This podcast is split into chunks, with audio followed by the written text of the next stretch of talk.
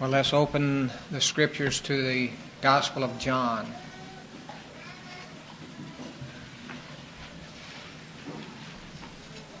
The title of this message is Understanding Jesus. Understanding Jesus.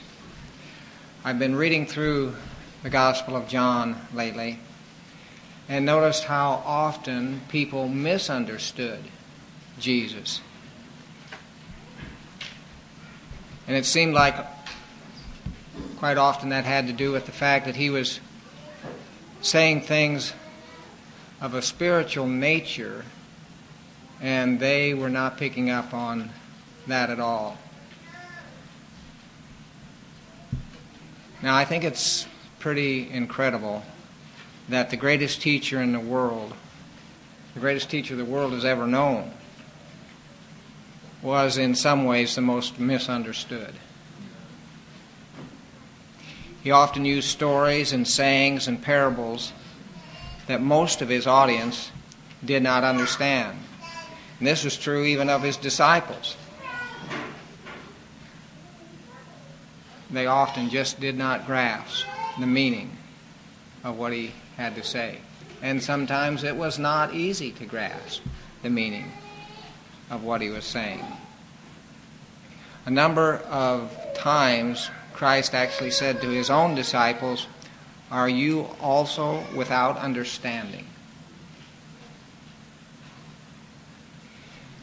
And as I was reading through the Gospel of John, it, it just seemed to me that one of the big problems that his hearers had was that they were constantly thinking in earthly terms.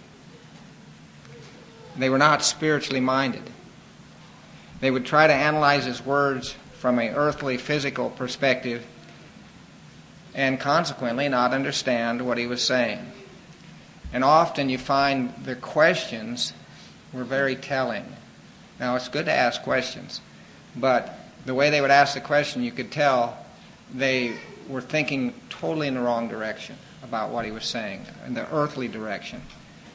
They were questions that showed an unspiritual uh, mindset, a misguided view of what he was saying. So, as you read through John's Gospel, or any of the Gospels for that matter, you see Jesus interacting with many people his disciples, the Jewish crowds, religious leaders, even the Gentiles.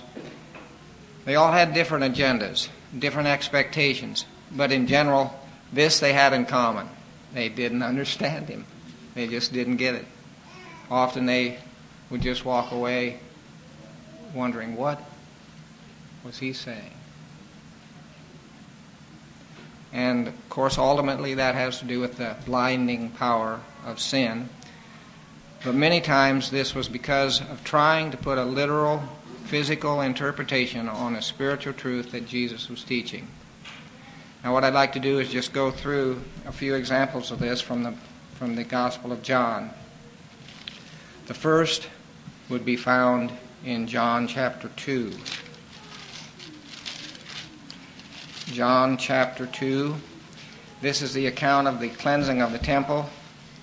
You remember, Christ had gone into the temple there in Jerusalem, overturned the tables of the money changers, drove them out of the temple and I don't think that part was too hard for the people to understand in terms of what was, at least outwardly, what was going on.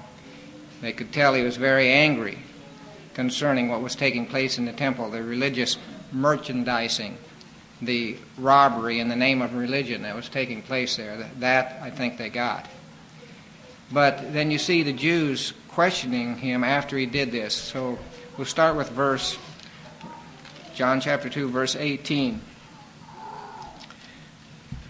The Jews therefore answered and said to him, What sign do you show to us, seeing that you do these things? I mean, you've, you've gone into the temple and done all this uh, to the money changers and the temples and the animals that were there. What sign do you show us, seeing that you do these things? Jesus answered and said to them, Destroy this temple and in three days I will raise it up. The Jews therefore said, It took 46 years to build this temple. Will you raise it up in three days? But he was speaking of the temple of his body. When therefore he, he, was raised from the dead, his disciples remembered that he had said this, and they believed the scriptures and the word which Jesus had spoken. Now, you have to say that this answer that Jesus gave destroy this temple, and in three days I will raise it up. That was a, a pretty cryptic answer, actually. Here they were in the setting of the temple. It, would be, it was natural for them to think, well, he's talking about the temple here. Uh, they certainly missed it because they thought he was speaking of a physical temple. And I would say this if you and I were there that day, we probably would have thought that too. You see, we were given the meaning of what he said right here in the, in the account, but that, that's an editorial comment. They didn't, have, they didn't have the Gospel of John at the time. And so when Jesus said this, they totally took it in the physical realm, weren't thinking spiritually at all. And uh, I doubt if anyone understood what he was saying that day. So, one thing we, see from this is that sometimes Jesus said things that could only be understood later and wouldn't be understood without a spiritual understanding of his words. You know, he said several times to his own disciples, What I do, what I say, you don't understand now, but you'll understand later.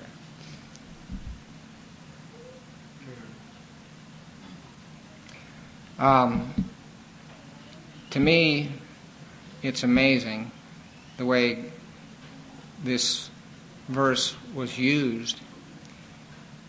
These Jewish leaders later misquoted these words that they misunderstood at his trial to try to get him condemned. They misquoted in the sense that he, they said, He said, I will destroy this temple and in three days raise it up. Well, he didn't say that. But they were using that in order to get him condemned and crucified. What they were doing through their wrong understanding of what he said brought about the true meaning of his words. Now, think about that. God moves in mysterious ways. What they were doing by their misunderstanding of his words actually brought about the true meaning of his words. They sought to destroy his life but he rose up three days later as a great sign and testimony of being who he said he was. So, there's one example of people taking a physical understanding of what he said, making a wrong application, and missing out on what he really meant. Well, let's go on to someone else who did not understand the spiritual nature of Christ's teaching.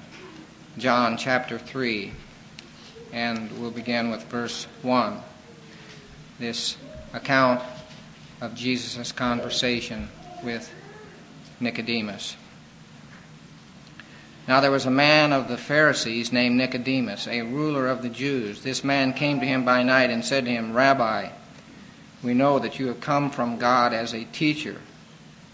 For no one can do the sign, these signs that you do unless God is with him.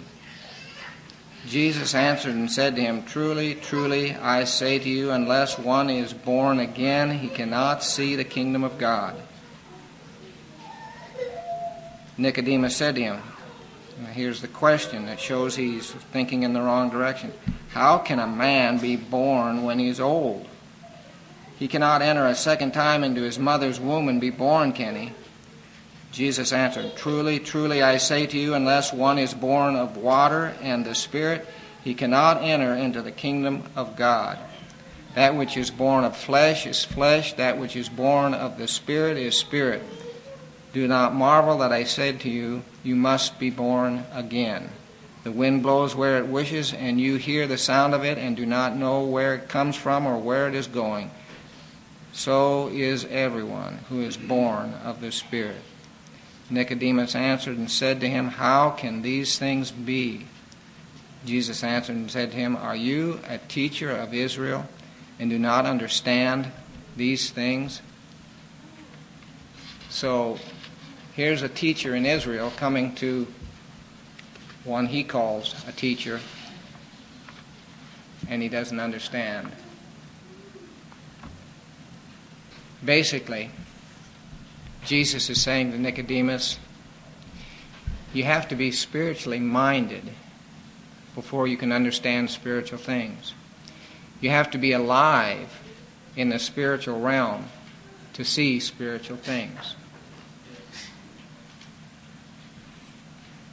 Nicodemus interpreted this radical spiritual rebirth that Jesus was talking about. He, he took it in total physical terms. How can an old person be born again? He cannot enter a second time into his mother's womb, can he? Now, in the previous account that we looked at, Jesus was dealing with Jews, when he was dealing with the Jews at the temple, he didn't really expect them to understand his statement. But here Jesus says, Nicodemus, you're supposed to be a teacher in Israel. This is absolutely basic to understanding anything about my kingdom. You're supposed to be a teacher in Israel and you don't understand these things? There's no way you could be teaching God's people Israel if you don't understand the spiritual nature of the kingdom and the necessary of having a new spiritual nature imparted to you. You just you, you couldn't be teaching anything rightly. This is the basic thing.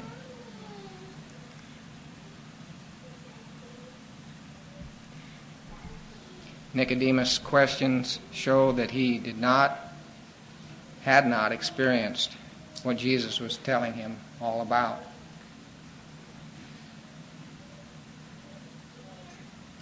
Well, let's go on to another example. John chapter 4.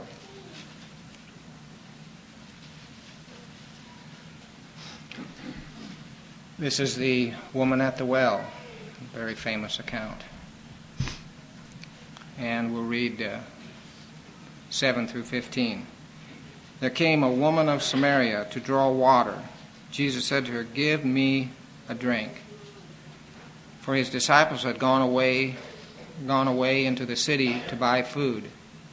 The Samaritan woman therefore said to him, How is it that you, being a Jew, ask me for a drink, since I am a Samaritan woman? For the Jews had no dealings with the Samaritans. Jesus answered and said to, to her, If you knew the gift of God, and who it is who speaks to you, give me a drink, you would have asked him, and he would have given, given you living water. She said to him, Sir, you have nothing to draw with, and the well is deep. Where then do you get that living water? Again, thinking, thinking in earthly terms, thinking in physical terms, you see. So her question shows she was not understanding the spiritual nature of what he was saying. You are not greater than our father Jacob, are you? Who gave us this well and drank of it himself and his sons and his cattle. Jesus answered and said to her, Everyone who drinks of this water shall thirst again. But whoever drinks of the water that I shall give him shall never thirst. But the water that I shall give him shall become in him a well of water springing up to eternal life. The woman said to him, Sir, give me this water. Again, she's still not, she's not thinking spiritually here, she's thinking physically. So that I will not thirst, nor come all this way here to draw.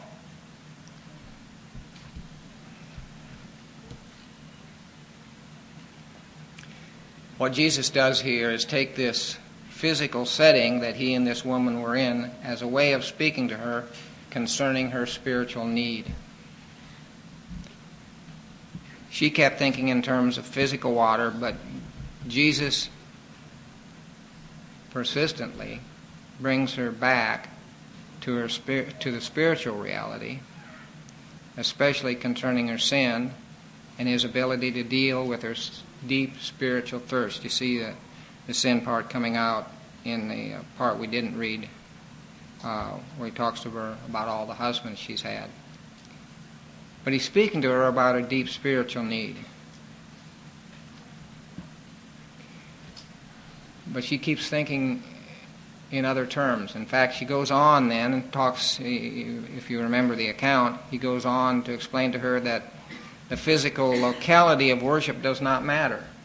She was concerned about that. Your, uh, your people worship in Jerusalem, we worship on this mountain. What's the right place to worship? Very physically, earthly minded here. And uh, Jesus said what's really important is that you worship in, in a spiritual manner and according to truth. Well, eventually, I think she starts to understand. And one of the indications that she understood is that she left her water pots. this is not what he's talking about. There's something far more important than the water I can get out of this this well. She left her water pots behind because Jesus had created a thirst for something far more important than physical water the water of life. I would just say this as a little aside here. We, we should use these examples of how Jesus talked to people as examples for us. We should be looking for opportunities to take the physical setting or what's taking place physically to bring out spiritual truths. Now, it takes spiritual insight to do this, it takes the help of the Spirit, but, but we should be thinking that way and looking for opportunities to say things that would create some spiritual thirst in people. Use Christ's examples of how he de- dealt with people in our dealings with others. Well, let's go on to John chapter 4 and verse 31. This is kind of a continuation of this account because uh, the disciples show up, you know, wonder why he's talking to this woman. She leaves her water pots and uh, goes and start, tar, starts telling everybody in town about this encounter uh, she just had with Jesus. But then it says this in verse 31 In the meanwhile, the disciples were requesting him, saying, Rabbi, eat. Now you remember they had gone away into the city to buy food. Rabbi, eat. But he said to them, I have food to eat that you do not know about. Okay, so he's saying he, he's drawing them out here, you see, saying something to them. It's very similar to what he was saying to this woman at the well. The disciples, therefore, were saying to one another, No one brought him anything to eat, did he? Again, what, is, what they're thinking about physical food here, you see. Jesus said to them, My food is to do the will of him who sent me and to accomplish his work. Now, Christ had taught his disciples along the line of, well, for one thing, he taught them that uh, they should hunger and thirst for righteousness. Now he was teaching them that he had spiritual food that they didn't know anything about. So, what he's doing here is taking something very common, the food we eat, uh, just like he did with the woman, the water they, that we drink, and drawing out spiritual truth here. Just like physical food keeps the body alive and brings delight, Christ said his satisfaction, his sustenance, was doing the will of God and accomplishing the work that God sent him to do.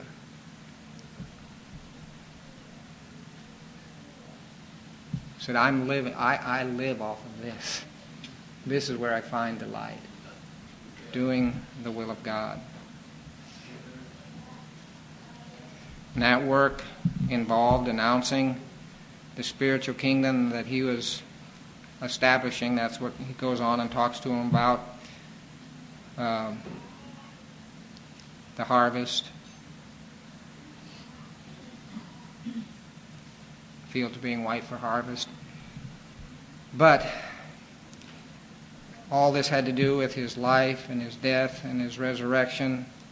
And Jesus was saying, My food is to proclaim the kingdom, to establish the kingdom, to do God's will. This is what he sent me for. Now, this, this thing of using food and drink to illustrate spiritual truth is very common in the teaching of Christ. Uh, why would that be? Well, I think because it illustrates that uh, just like food and drink are so obviously necessary for life, that His truth, His teaching, His life, death, and resurrection are vital for our life. Now, one of the best examples of this is the next one we want to turn to, and that's in John chapter 6.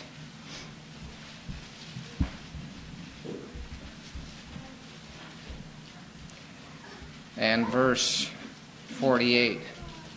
This is such a long account. Uh, actually, it begins with Christ feeding the 5,000, miraculously feeding the 5,000 people.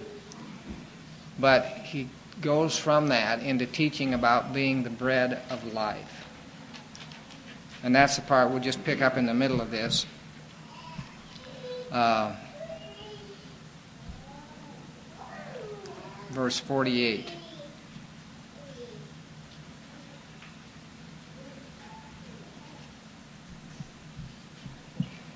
So he's teaching about being the bread of life, and this is something that they did not understand, and again tried to put a physical interpretation on. So just look for that as we read through this.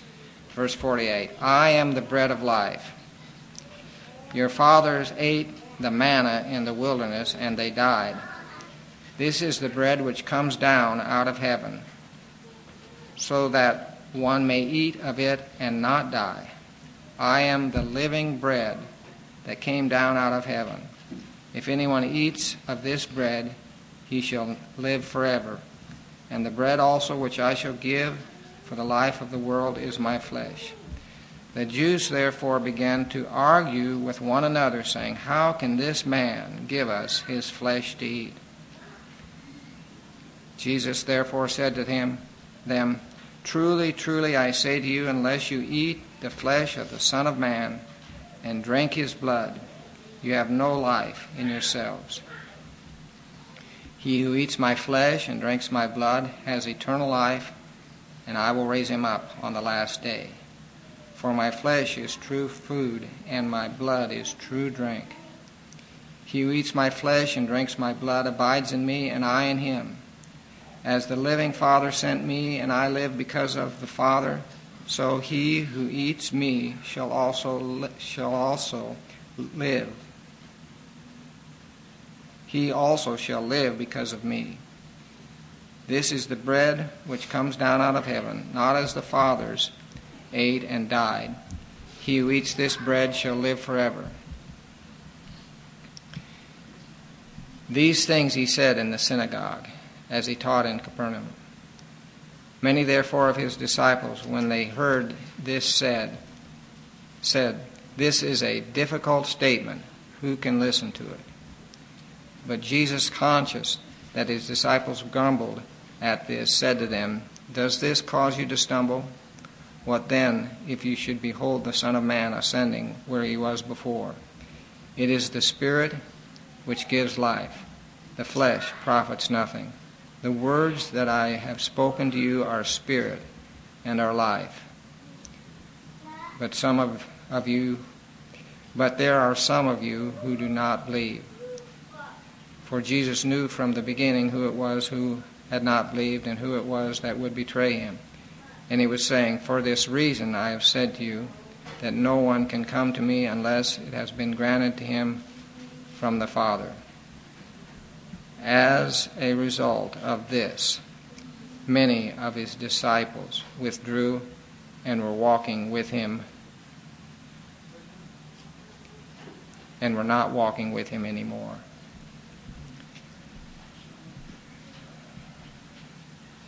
Here, Jesus presents spiritual truth in such a strong, even offensive way that even many of his dis- disciples were withdrawing and not walking with him anymore. It, we're told here that what he said caused many of his hearers to argue with one another, saying, How can this man give us his flesh to eat? Now, the sad fact is that many of those who claim the name of Christ today are still asking that question. They don't get it. They're still asking, how can this man give us his flesh to eat? Why is that happening? Well, because they do not understand the spiritual nature of what he's talking about.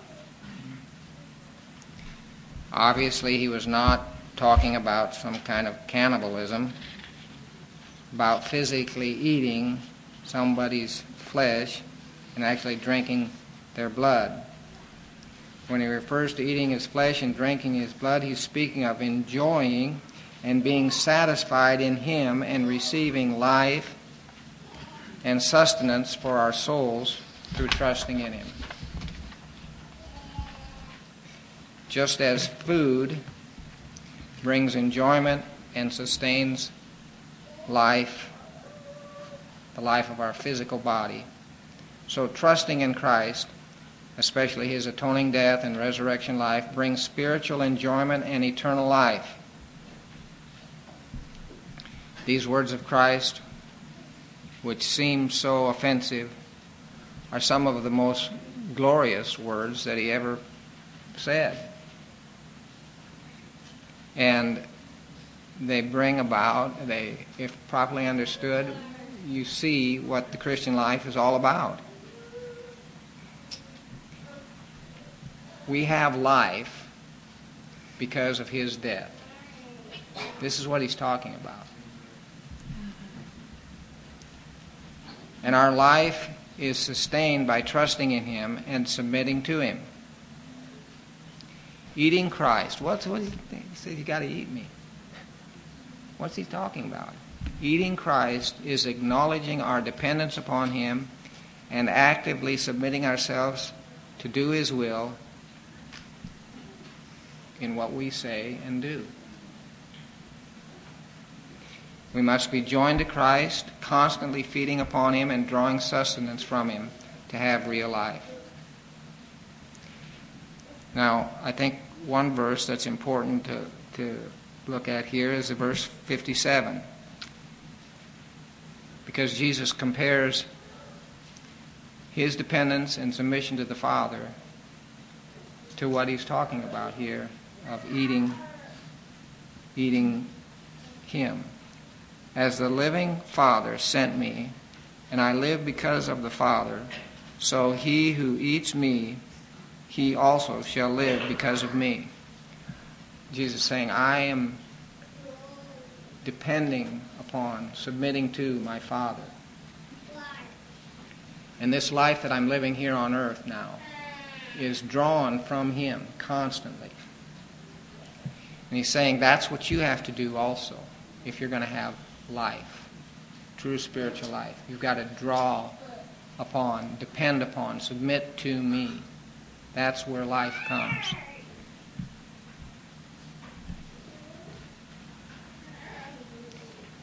As he said before, his food, his sustenance, was to do the will of the Father.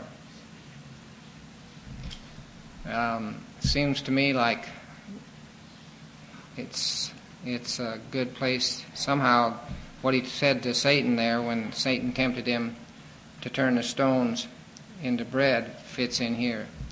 Man shall not live by bread alone, but by every word that proceeds from the mouth of God. Jesus was living on those words constantly. He was drawing upon. He said, What I'm teaching, what I'm saying, what I'm doing, all comes from the Father. And Jesus is saying, That's the kind of life that you have to live in relationship to me. You have to depend, submit, obey, believe, trust in me. This is what he's talking about when he's talking about eating the flesh and drinking his blood. Our food should be to do, do the will of Christ. Eating his flesh and drinking his blood are equivalent to coming to him, believing in him, submitting to him, obeying him, abiding in him. We have life by feeding upon him.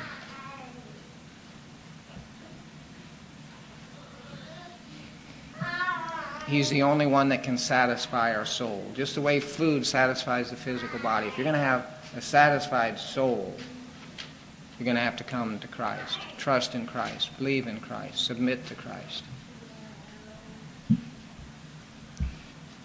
I believe that's the true spiritual essence of what Christ is saying here. So don't miss it by emphasizing the physical symbols that he's using his, his blood, and his flesh. He's using those things to illustrate this truth of coming, believing, trusting, submitting, obeying, abiding in Him. Actually, I think the uh, interpretation uh, that we, we uh, know is right is explained to us in verse uh, 63. It is the Spirit who gives life. It's not some physical flesh, some physical blood. It's the Spirit that gives life. The flesh profits nothing. The words that I have spoken to you are spirit and are life.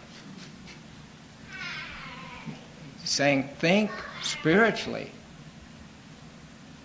See the real depth of what I'm saying here. Um, actually, I think Isaiah was saying something quite similar 700 years before. Says, Why do you spend money for that which is not bread in your wages, for what does not satisfy? Listen diligently to me and eat what is good. Let your soul delight in abundance. Incline your ear and come to me, hear, and you shall, and, and your soul shall live. He's talking about our soul living. He's talking about coming and eating. And he said, what, what is that? Well, that's listening, listening diligently to Him and inclining your ear and coming to Him. Well, that's uh, a few examples. You can keep on going and find many more of this type of thing of the uh, examples of the spiritual nature of Christ's teaching that is misunderstood if you just think on the carnal level, on the earthly, physical level. Why did Jesus teach this way? Well, there's probably quite a number of reasons, but one of them I would say, just to begin with, because he was proclaiming and establishing a spiritual kingdom. It's what, what Pilate didn't get, you know. Jesus said, my, my kingdom's spiritual. That's why my servants aren't fighting. He was, a, he was proclaiming and establishing a spiritual kingdom, and people were unfamiliar with that. So he, he was taking physical things that they were familiar with to illustrate things that they weren't familiar with. He's taking this realm here to tell us about a whole other realm of life. But if you stay down in this realm and try to understand his words, you're not going to get it. These are just symbols. These are just, just ways of him telling you about this whole other realm that he's establishing. So he was, he was using these illustrations to help us understand this other realm. But then there's another reason, and this is almost the opposite. We're told that he used parables and sometimes veiled language as a judgment on those who willingly were willingly ignorant of what he was saying, who ignored his miracles and signs and blessings that he that God had given to Israel for hundreds of years. The type of language that he used was a fulfillment of the prophetic warn, warning given to obstinate unbelief. Let's turn to Matthew chapter 13.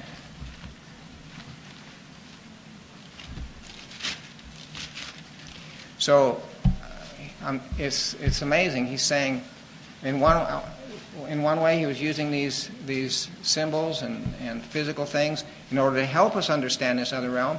But he was also saying things in a way that made it hard to understand for the person that didn't want to understand. Who was persistent in unbelief.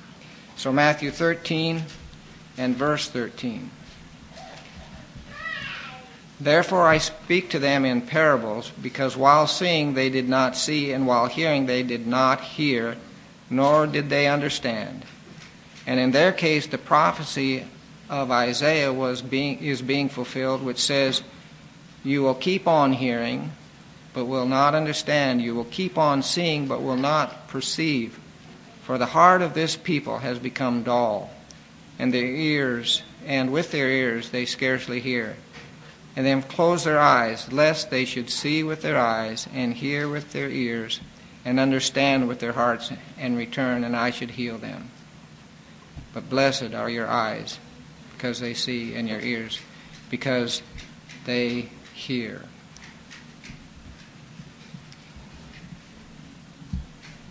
He's saying some of the reason, part of the reason I speak the way I do is a judgment on obstinate unbelief.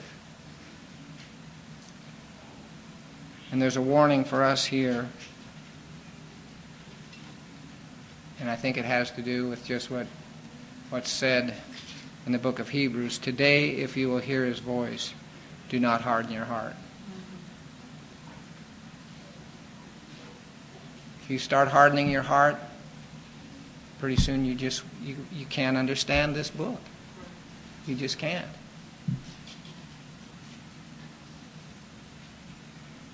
The self willed, self satisfied, self righteous will find much of what Jesus had to say very hard to understand.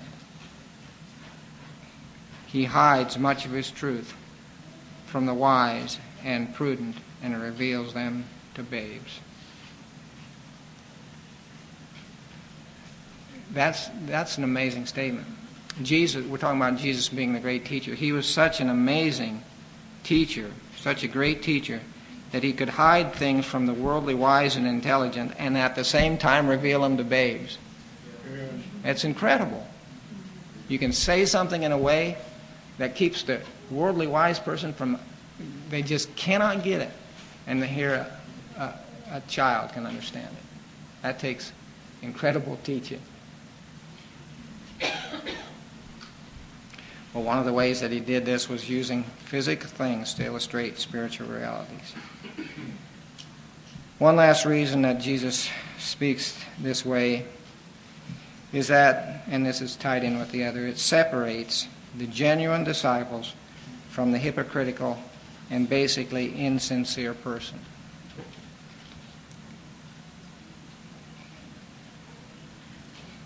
The person who desires to know the truth will ponder what Jesus says. If you want to know the truth, you'll ponder it.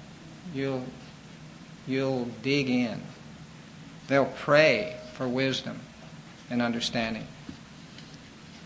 They will seek His truth as if they were looking for buried treasure. And they'll persevere until they get some help from what Jesus said. They're not going to be put off. Now, the, the uh, hypocrite, the insincere person, they'll read it and say, Oh, I don't get that. But it doesn't matter to him, you see. But that's not the way it is with a person who wants to know the truth. They'll dig in till they uncover the meaning of His words. They'll do the hard spiritual thinking that compares Scripture with Scripture and combining spiritual thoughts with spiritual words until they get understanding. Some of these things that Jesus said, it's not just there on the surface, it's down underneath that you find the real meaning. It's, it's true, some of his teachings are obscure and difficult to understand. Jesus did it that way because it's going to separate the true disciple from the hypocrite. Well, in all of this, I think it should be obvious that we need the Spirit of truth to open spiritual truth to us. It takes a work of the Spirit. So may God help us to understand what Christ said, the greatest teacher that ever lived, the one who was truth himself, the source and embodiment of truth. I'll say this just in general you won't truly understand the Bible unless you understand and know Him. You will not understand the Bible. I mentioned that he said, you, you, don't understand now, but you will understand later, speaking to his disciples. Well, you see, one of the reasons that that was the case, let's turn to Luke chapter 24. This will be our last verse here. Luke 24. And verse 45 says, Then he opened their minds to understand the Scriptures. This is Christ with his disciples after the resurrection. Then he opened their minds to understand the Scriptures. And that was not just true for them at that time. That's true for all of us, every person, every believer. Only He can open our minds to understand His words. So I said the title of this is Understanding Jesus. Do you understand Jesus? Do you understand what He said? Do you understand His words? If you do, you are a blessed person. God has blessed you.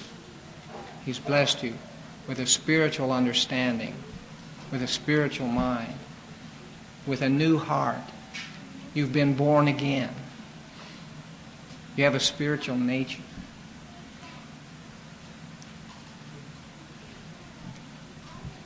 Well, you say, but there's things I don't understand. The question is, do you really want to understand? Because if you really want to understand, you're also a blessed person. You're not going to be put off because some of these things seem to be obscure and difficult. You're going to dig in and keep digging and keep praying and keep asking God to open your mind to understand the Scriptures. That's a blessed person also.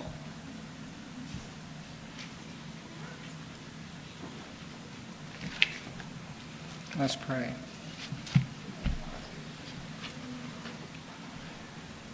Father, we pray that you would open our minds to understand the Scriptures. We ask for your Holy Spirit to be our instructor, our teacher. We ask as we open your word, you would open our minds. We ask that these things that you show us would not just be something that we perceive, get a hold of intellectually, but that they then would be our very life, our food, our drink. We thank you for the promise that if we ask and seek and knock, you'll hear us and answer. So help us to do that in things with, that are still unclear to us.